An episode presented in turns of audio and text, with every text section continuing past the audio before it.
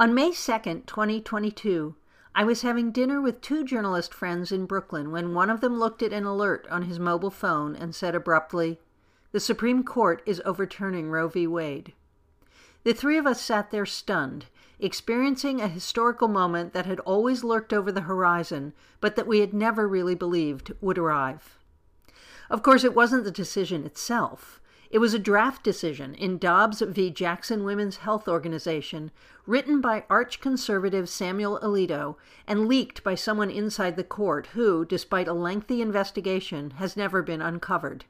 The next day, protesters on both sides came to demonstrate in the plaza in front of the court. The PBS NewsHour's John Yang was one of many journalists reporting the story that day. Demonstrators on both sides of the abortion divide converged on the Supreme Court today. Abortion saves lives! Abortion saves lives! Abortion is violence! Abortion is oppression! 80% of young people want to vote on abortion. They want it to go back to the states where they have a right to vote on it. Let the people speak. Supreme Court, let the people speak! We're speaking! I would have died without this law! Just so you know, you're sacrificing the mothers for the children. Abortion saves lives. You're sacrificing the mothers for the children. The battle over women's bodies has always been given to rhetorical extremes. Think about the imagery a fetus supposedly writhing with pain and fear in the widely distributed 1984 anti abortion propaganda film The Silent Scream and pro abortion demonstrators insisting with their own imagery that without legal abortion, women will gouge at their uteruses with coat hangers and knitting needles. While fetuses experience neither pain or fear, women did and do die without safe, accessible, and legal abortion. How many? Historian Karissa Haugeberg estimates that before 1973, when Roe v. Wade decriminalized the procedure in all 50 states, a fifth to a quarter of all pregnancies were ended by an induced abortion, and that approximately 200 women died every year from a secret or illegal procedure. While recorded abortions increased dramatically after legalization, deaths from terminating a pregnancy dropped equally dramatically to fewer than two dozen a year. Right wing activists and legislators, we are told, are happy to return to a pre Roe world, one in which women of color are far more likely to die or lose their fertility from an illegal procedure than white women. It is one in which pregnant Americans, no matter how young or how involuntarily conception occurred, will be forced to give birth unless they can make their way to a sanctuary state or risk prison and death for an illegal abortion. In fact, the Dobbs world is worse than the pre Roe United States, where women and girls of some means, usually white, could go abroad to terminate a pregnancy legally. Or they might access what was called therapeutic abortion, a legal medical procedure that was available if the mental or physical health of a woman or girl was judged by a medical professional to be endangered by carrying a pregnancy to term. Now, Americans living in many Dobbs states and those who aid and abet them can be prosecuted for terminating a pregnancy, even if they obtain the procedure in a place where it is legal. Already, as anti abortion forces enthuse about their love for the unborn and the trauma that abortion supposedly imposes on expectant parents, troubling stories about involuntary gestation are beginning to emerge. Three weeks after the decision in Dobbs was officially handed down, a 10 year old girl, allegedly raped by her mother's boyfriend, was forced to travel to Indiana when she was denied an abortion in her home state of Ohio. In Louisiana, a woman was instructed to carry to term a fetus destined to be born without a skull. And experts anticipate elevated rates of illness and death from septic shock as those carrying a dying fetus are denied the right to abort. Dead women murdered babies? Depending on whether you are anti or pro, one of these things haunts you. But here's the question why do we argue about abortion in extremes? The answer may be that we always have. If the anti abortion forces see a human life with full rights at conception, pro abortion forces have always mustered extreme cases too hideously deformed infants who will live short, painful lives, or women and girls whose social and medical well being is fatally undermined by carrying a pregnancy to term. Let's listen to CBS News correspondent Fred Graham interview the anonymous Mary Doe, whose case was decided as part of Roe v. Wade on January 22, 1973. Now, the first two children you'd had, had they been taken away from you? Yes, because I couldn't take care of them by myself and I couldn't with my husband. And then I believe you had one more, and it was also put out for adoption, wasn't it? Yes, I put it out because of my husband. Now, after you were unable to get the abortion for the fourth pregnancy, what happened? Well, I had to go on and have the baby and have it uh, adopted out. No child, much less four, should be born into the world to a mentally ill woman, should they? Well, a range of Americans might, of course, answer that question differently today. But feminist journalist Katha Pollitt asks why can't all Americans admit that abortion is and should be a normal event in a woman's life? Why can't feminists reclaim abortion for what it is a common medical procedure that permits pregnant people to take charge of their physical, psychological, and economic health? An award winning poet, essayist, and longtime columnist for The Nation, Pollitt made this powerful argument in 2014 in her book Pro Reclaiming Abortion Rights it's a book I decided to revisit as we anticipate the one year anniversary of the day we understood that the battle for abortion rights would have to be renewed. Join Katha and me for this episode of Why Now, where history and politics meet the challenge of today. And I'm your host, Claire Potter, a professor of history at the New School for Social Research, co executive editor of Public Seminar, and the author of the Political Junkie Substack. This is episode 17 Abortion on Demand.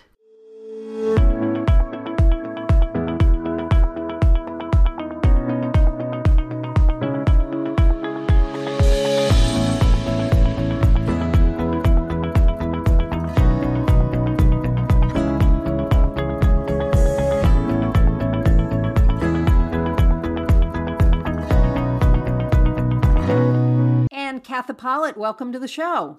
Thanks for having me, Claire. So, Katha, the other day I picked up your book Pro, which originally came out in 2014, and it seemed eerily prescient to me. I find I, I write best when I'm writing in an argumentative kind of a way. And at that moment, when I started writing the book, there was a lot of messaging in the uh, reproductive rights world that was emphasizing, oh, having an abortion really is such a terrible, painful thing, but we have to make it legal because otherwise people will, you know, will die. And I felt we'd lost sight of several things. One of them is abortion is a completely normal experience in the lives of women. Whether it's one in three, four, or five women who will have one by the end of their reproductive lives, it's a lot of people, and they don't always have them for. In fact, they rarely have them. Uh, you're not supposed to say that, but it's true for acute medical, terrible death potential reasons. And I think that's important to say because if you don't keep reminding people of how common abortion is, then most women who have abortions are going to feel that they're all alone that those other women who have abortions have them because they would die otherwise or they've been raped or similar. But i'm having one because i want to finish high school you know or because i'm not ready to be a mother. I'm 25 i don't want to do this. I don't have a partner. I i don't like the the partner i'm with would never be a good father. I mean all kinds of reasons which become caricatured by the anti choice people as, oh, she wants to fit into her prom dress. That was a big thing a while ago. Or she wants a European vacation. And as I point out it, in the book, it's never, I want to go camping in the Ozarks. It's, you know, it's always a European vacation. In other words, abortion is something upper class people do frivolous, selfish upper class people. And of course, that isn't true. We no, know. And I, I want to start with an abortion that was quite close to you because that's really where you start the book, which is finding out that your mother had had an abortion and that she didn't even tell your father. Can you talk to our listeners about that a little bit? Well, that was a big surprise for me. I found out in a strange way, which is after my mother died, I sent away for her FBI files because she was a communist, and I figured there would be something there. And I got back this, uh, you know, this bunch of papers with lots of crossed out lines. And it said, you know, in 1961, Leonora Pollitt was under the care of a physician for complications, uh, gynecological complications. And I asked my father, well, what was that about? And then he told me. And I was very mm. struck by that. The first thing I wished was that she had told me. I felt that that was something I should have known that would have helped me in some way. But then when I thought about it some more over the years, I think no, it was it was just her business, you know. I've even heard from somebody who knew my parents back then that my mother had more than one abortion. And this wouldn't have been surprising because this was in the 60s. The birth control pill was only went on the market in 1960 and you know there was just a lot of of abortion back then. So that was what gave me a more personal connection to abortion because I've never had one myself. The diaphragm worked well for me, this medieval method of birth control. Yeah, I mean, I've never had an abortion either. And I also haven't had a lot of sex with men. So that explains part of it. But one of the things I noticed when I was young is that women often didn't want their husbands, partners, or boyfriends to go with them to the abortion, they usually wanted to be accompanied by a woman. And I wondered if you thought about that in relation to your mother. I mean, the, the idea that the surveillance state was watching her and her family didn't know is so poignant. It is. It is. And and I can understand why women, maybe it's true now too, want to go through those things with other women. You just don't want to be accountable to some man, you know, probably the man who put you in this situation. Um, that seems completely understandable to me. So let's get back to the writing of this book. You were struck by how people were making excuses for having abortions and they were portraying it in ways that did not seem realistic to you. How did that affect the politics of abortion? Well, from my point of view, this kind of maybe catastrophizing is too strong a word, but this intense focus on women's motives and women's reasons, which we don't do about a whole lot of other things. It's usually only about women and their sexuality. Well, every decision women make. Let me revise that.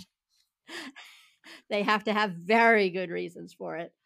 I think the politics of that are they're very individualizing. They they prevent women and others from seeing the sort of the big common picture and put the focus on your abortion.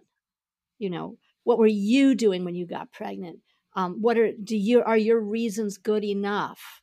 and I think that any reason is a good reason. I mean, being a becoming a mother. This is what people don't say often enough. Claire is that becoming a mother, which I have done, is an enormous, life changing, permanent change in your life in ways that before you have that baby, which doesn't say a baby for long, people always talk about babies. What about 15 year olds? It's just huge and you can't predict it.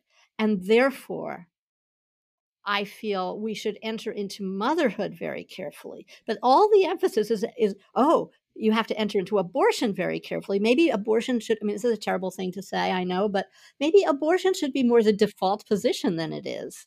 You shouldn't have to have a good reason for not wanting to become a mother right then. You should have a good reason for wanting to be a mother when you become a mother. And as we all know, a lot of people of both sexes and all genders have children that they're really not able to be good parents for. So putting the emphasis on oh babies they're so wonderful which they are they are they are i'm not denying that but i just think people should enter into it a little more carefully than they do well and there's so many things that come out of what you're saying One of them is the idea that women's sexual pleasure needs to be paid for, right? Oh, right. Yes, that's very important there. Women's sexual pleasure needs to be paid for. Um, and you know, we never ask this of men. Uh, I mean, theoretically, men who father children are supposed to support them, but that is really kind of a joke for not in every case. There are some men who really have stepped up to the plate in all kinds of ways, and some who have been made to step up to the plate by by the law. But it really there is no way of forcing on a man what we are willing to force on a woman in terms of parent of, in terms of parenthood. And that's pretty much okay um, with lots of people. If you were to try to impose these things on a man it would not go over well either with him or with society in general. Um, if you were to say you know well actually now that you're now that you are a man who has fathered children if you leave that marriage, we are going to impose confiscatory, you know, the actual real costs of raising of raising 50% of that child. That that almost that never happens. That never happens. And part of what you're talking about here is that it isn't just money, it's time. And it is emotional care. Right. And so even if a man were held to paying that full cost of what it took to raise a child, in fact, I think part of what comes through in the book is that we don't actually have the expectation that men will be good parents. We are grateful when they are, but the impetus toward shaming women into motherhood is very strong. And it's really just the opposite with men, right? It is. Um, and you know what's interesting? Like if you look at men's magazines and women's magazines, the sort of female part of the internet and the male part of the internet, parenting plays a huge role with women. Everything having to do with fertility and pregnancy and childbirth and raising a child. And there's nothing comparable for men. Um, I'll give you one example, which is that um, think of how much emphasis is placed on women bearing a healthy child and how there was even a number of years ago, one of the government health agencies said, you know, you should start thinking about preparing your body for just assume you're you're pregnant and you should live like that. Uh, well, nobody's going to do that, but there's nothing like that for men. And yet, the more we find out, the more it does seem that male health, male age all play a role in how healthy the eventual child is going to be. Um, it may, for example, not be such a great idea for men to have children later in life in terms of the the health of that child. You never hear about that. It's all about oh, women, yeah, you're 35. Now your odds of this, that, and the other thing have gone way up. It's almost too late. Do it now. have that baby today. Uh, we just don't incorporate fatherhood into our idea of men the way we do motherhood and women. Yeah, I think that's right. And I want to turn to what you just said because you make this point in the book, and I thought it was very powerful. The idea that all fertile women are pre pregnant all the time. It says something about what women are for, right? Yes. Well, you know, St. Augustine whose influence percolates down the centuries. St. Augustine said, you know, well, what are women for? There's only one thing that women can do that a man can't do, that you can't do with a man, and that's have a baby. That's that's it. Um, everything else men are as good at or better than women. And I think that often comes out. For example, in the idea, let's take the idea that being a mother is the most important job in the world you know, it's a very important, I, I don't know that I want to call it a job, but it's a very important thing to do, way to behave. But is it the most important job in the world? Is it more important to raise one child to healthy adulthood to the extent that another person, that a parent can do that, than it would be to cure cancer? I don't think so, and save hundreds of thousands of lives.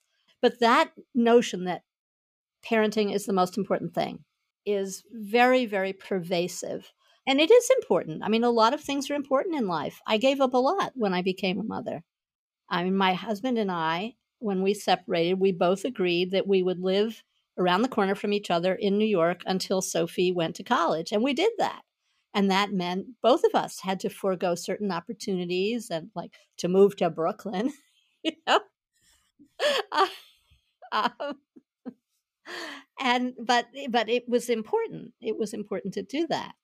So motherhood is just baked into womanhood in a way that fatherhood is not baked in to masculinity.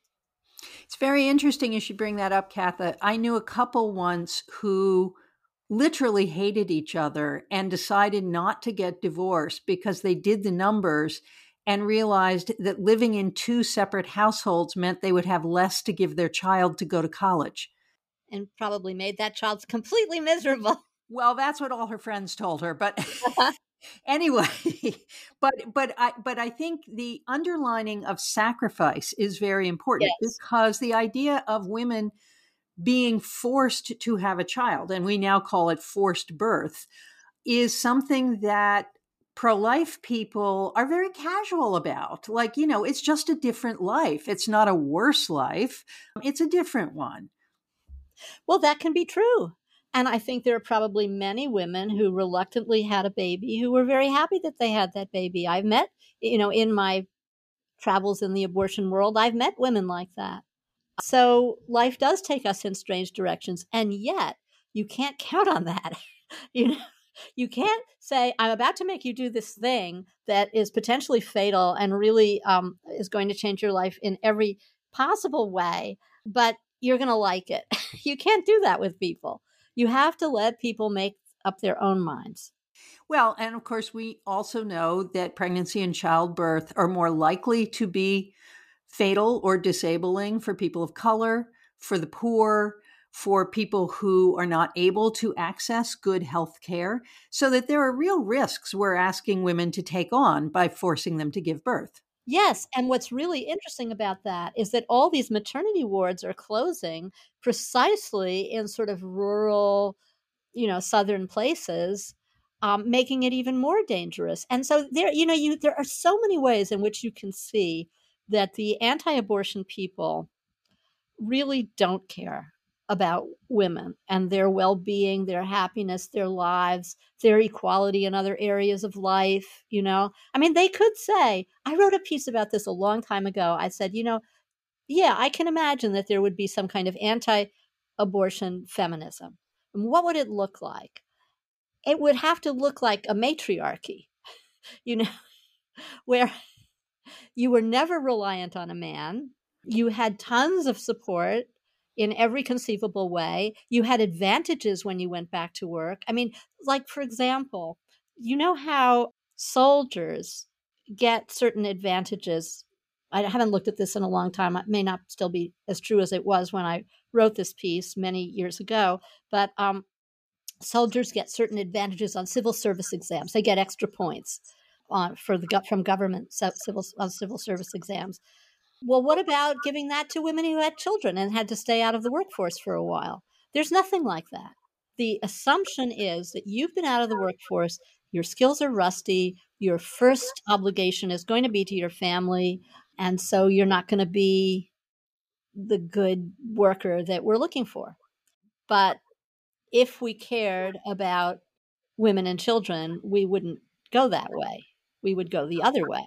So here are some, we're going to give you some wonderful presents. You had a baby. Yay. And to get back to the argument we were talking about earlier about how there are all of these exceptions that are sort of pushed forward as we fight for reproductive rights for women.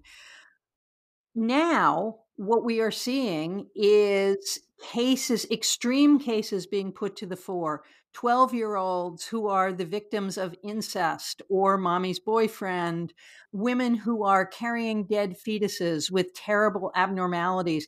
These are all being pushed to the front of the media narrative to try and persuade people that we have to leave a window open for abortion.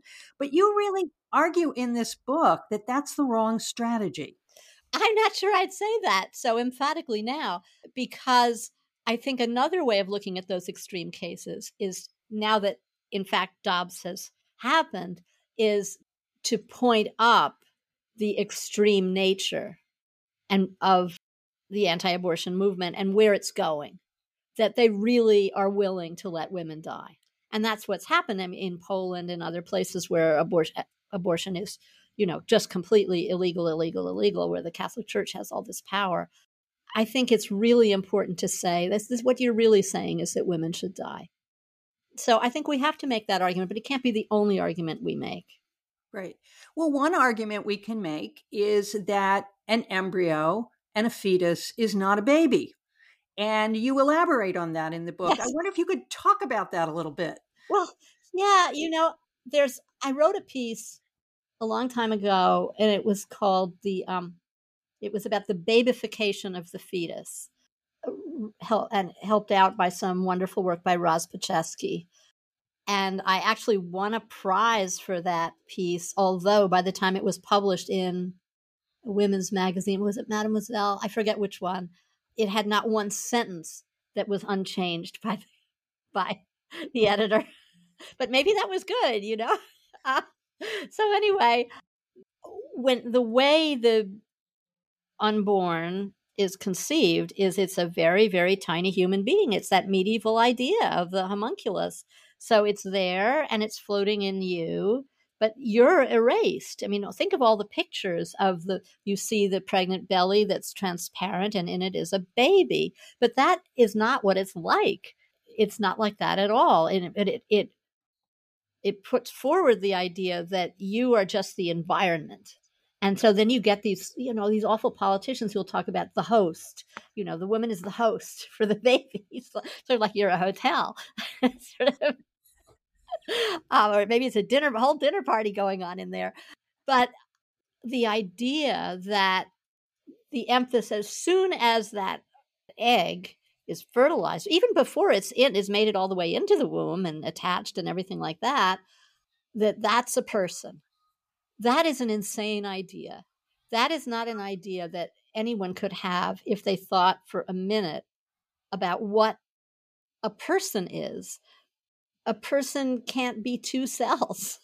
A person can't be four cells. So, what really they're saying is that you are your DNA um, in a very kind of primitive idea of what DNA is. And it's sort of add woman and stir.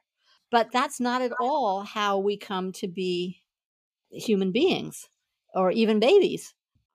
But it's a sort of pseudoscience idea, and that, those ideas are very popular, as you know. And it fits in with our obsession with DNA and it fits in with our obsession with not letting women have any rights. Uh, so it worked. It's perfect. I really liked your emphasis on all the imagery, and I want to recommend to our listeners a book by Jennifer Holland called Tiny You. She talks about how the anti abortion forces create these tiny little plastic embryos that they will hand out to children and say, you know, every one of these is a tiny you. And so the the attempt to get the public to identify with the embryo or the fetus rather than the woman has been a long-standing theme. How do we correct that?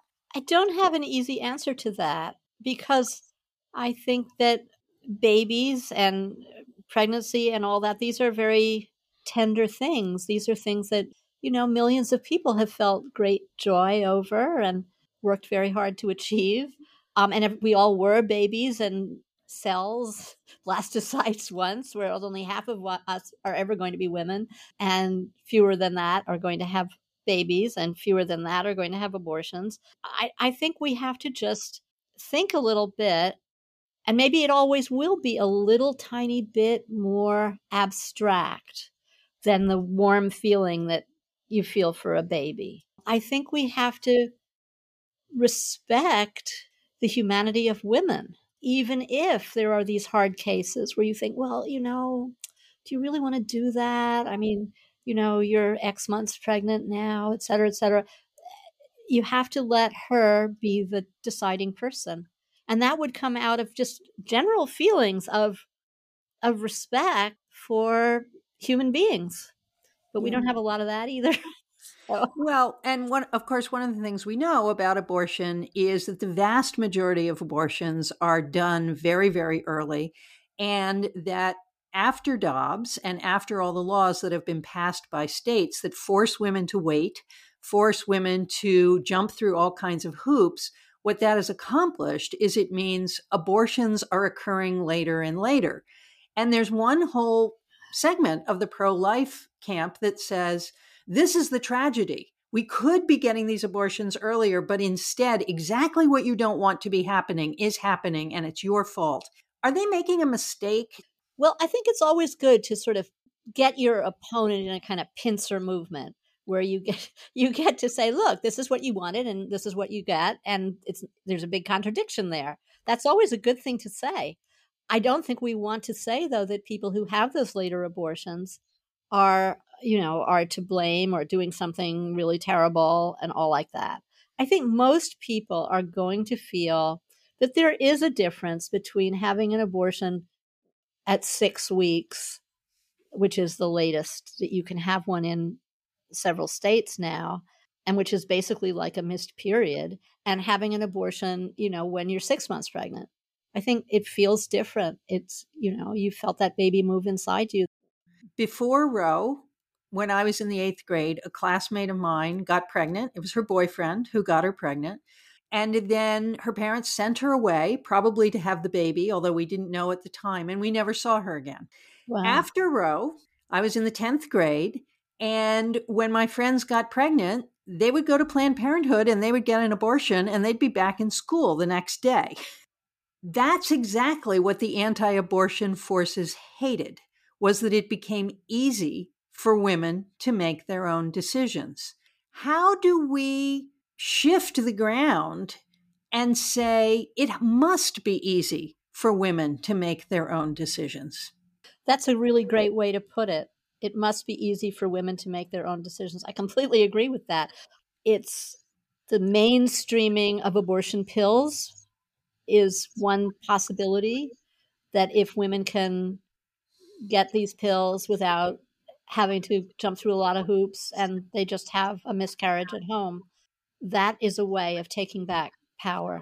But I think it's it's very difficult because of what we talked about before. People don't basically don't want women to make their own decisions without a whole lot of complications.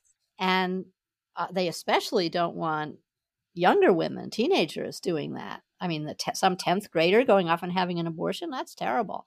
And, you know, behind this, I think also lies the, the idea that women shouldn't be having sex. They shouldn't be having all this sex. I did I did an interesting thing with a column once where I asked all these pro-life people, anti-choice people, excuse me. I asked the anti-choice people, okay, what's your what's your solution?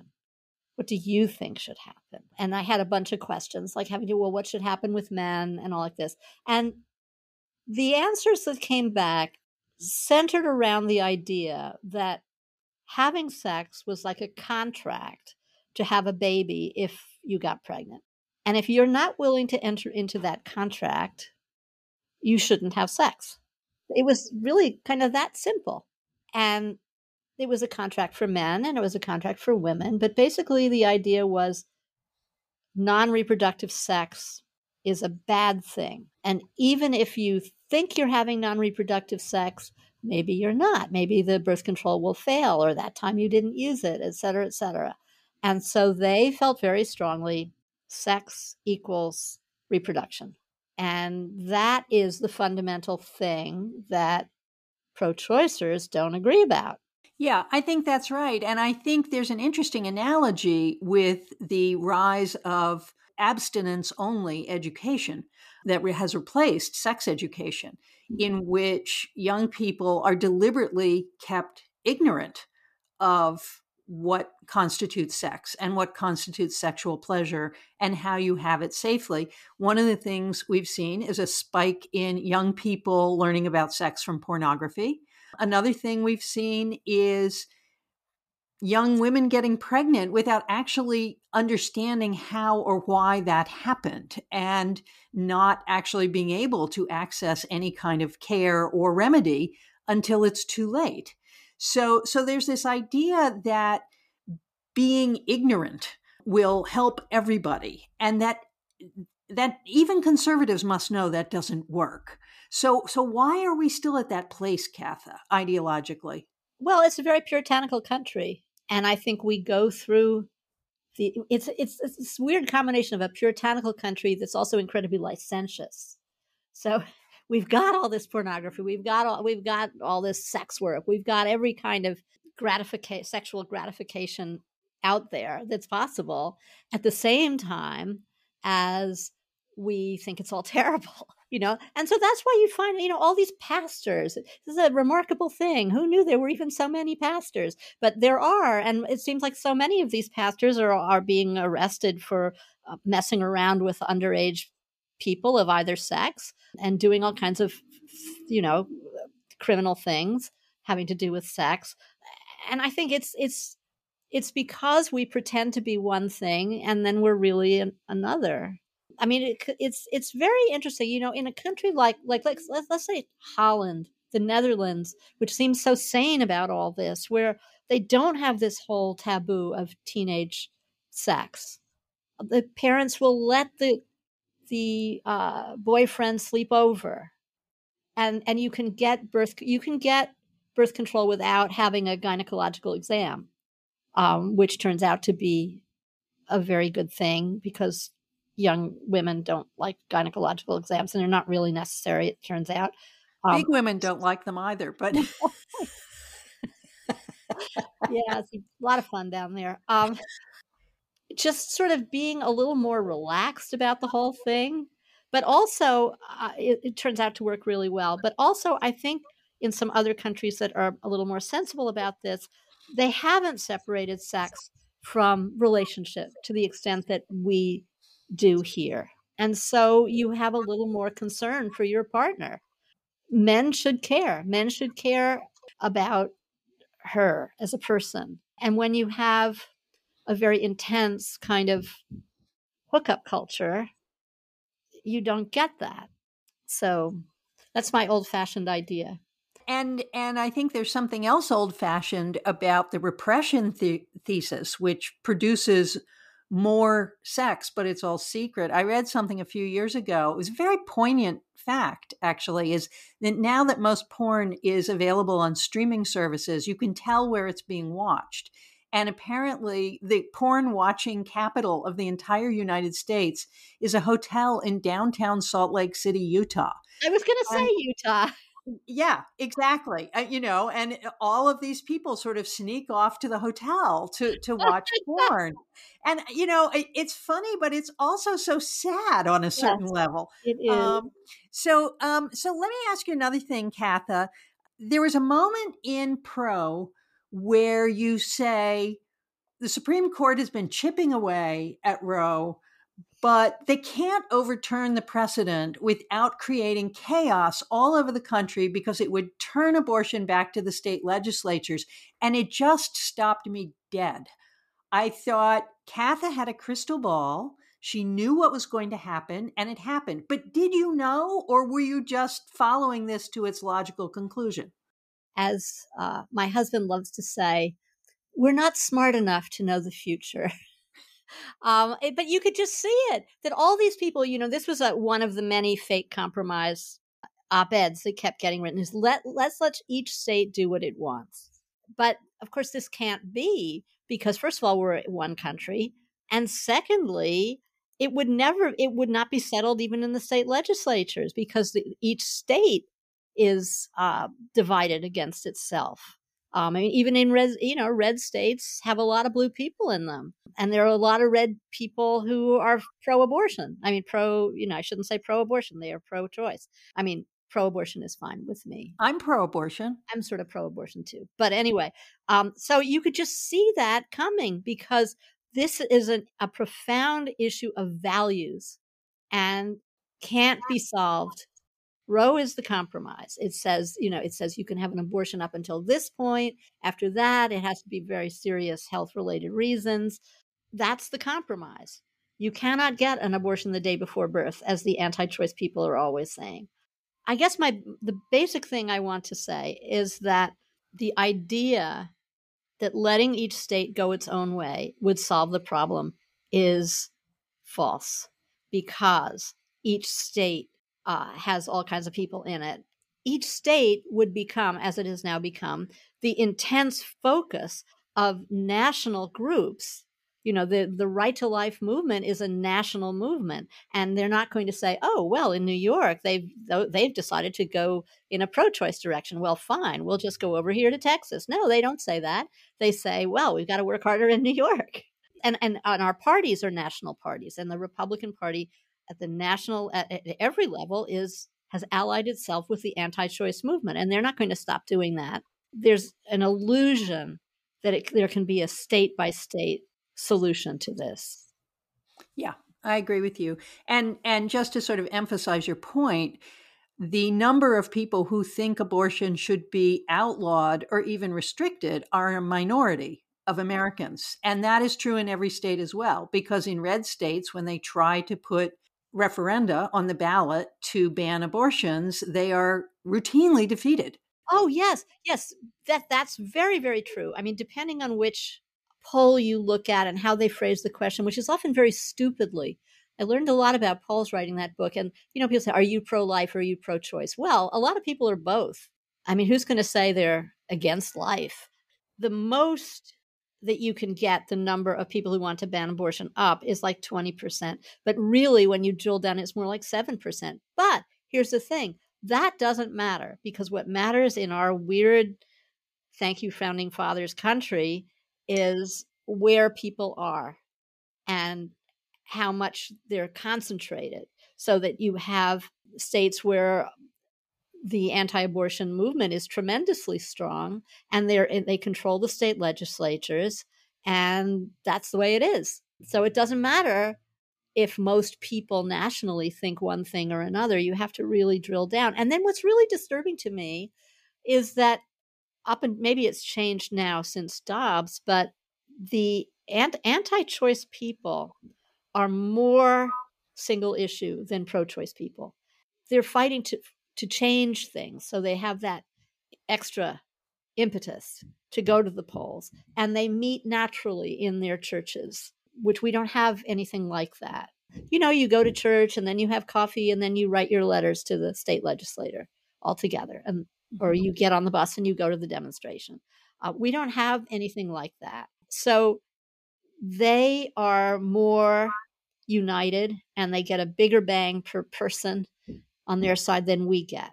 And that needs to change. That really needs to change. It mm. needs to be that if you are if you are a pro-choice, you have to be a single issue voter. I wouldn't vote for anybody, no matter what other wonderful positions they had, who was in favor of criminalizing abortion. Yeah, I wouldn't either, and neither would my mother. So, Katha, reading Pro, which is almost 10 years old now. Wait a minute. Yeah, it was published in 2014. Oh, God. It's now 2023. Oh, I'm such a has been. No, it, it, it was like a breath of fresh air. I, I it stiffened my spine. It straightened my head out. But if you were to say why our listeners should read this book now, what would you say? Well, I think I would say it gives a very clear and readable overview of all the arguments you could possibly make to be pro choice. Um, and it gives an unfortunately still relevant picture of what the political forces are.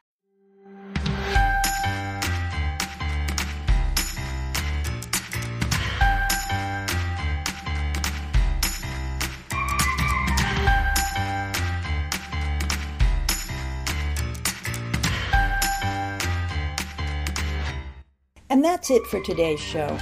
You can go to the Political Junkie Substack at clairepotter.substack.com for show notes and to listen to more episodes, leave a comment, or ask a question. You can subscribe to Political Junkie for free, which gets you one newsletter a week that may or may not include a podcast. Or you can pay as little as $5 a month to get every podcast and every newsletter delivered straight to your desktop two times a week. You can also participate in subscriber chats.